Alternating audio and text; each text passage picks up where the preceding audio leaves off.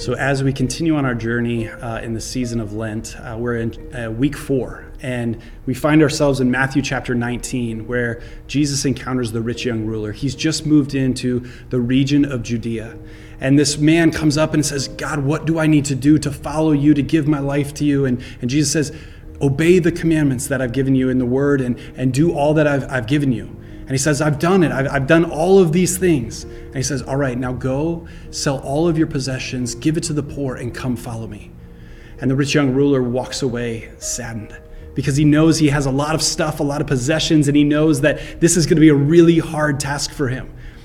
I think Jesus knew that as well. And he knew that there was something that he was holding onto in his heart above him.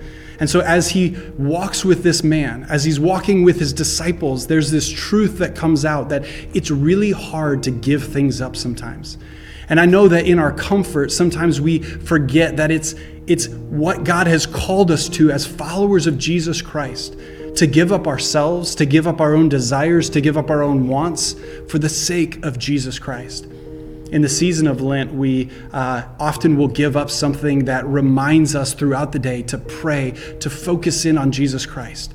And I don't think that this is a practice just meant to kind of, for a season, uh, ward off sugar and candy, but this is a season to, to be reminded that Jesus is the most vital thing in our lives, that there is nothing in our lives above Jesus Christ. And, and when we put aside the comforts of everyday life and everyday living, and we say, God, I want to focus my heart and my mind on you and you alone, it's just this great reminder that helps us to stay focused on who God is and what he's called us to do in this life.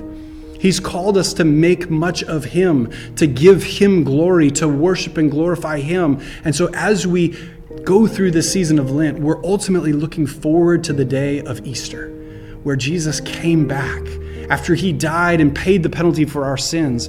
This is just a reminder that this life is not just about us. This past week in Jim's sermon, he talked about in Matthew chapter ten, what it was to be a disciple, going off to the wolves ultimately, right? And how they would go taking nothing with them because God was their provision.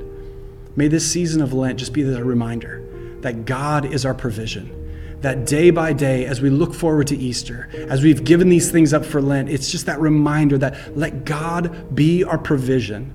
As we might step out into workplaces or school or different scenarios that are really difficult, may it be a reminder that he is the one that we need most in this time.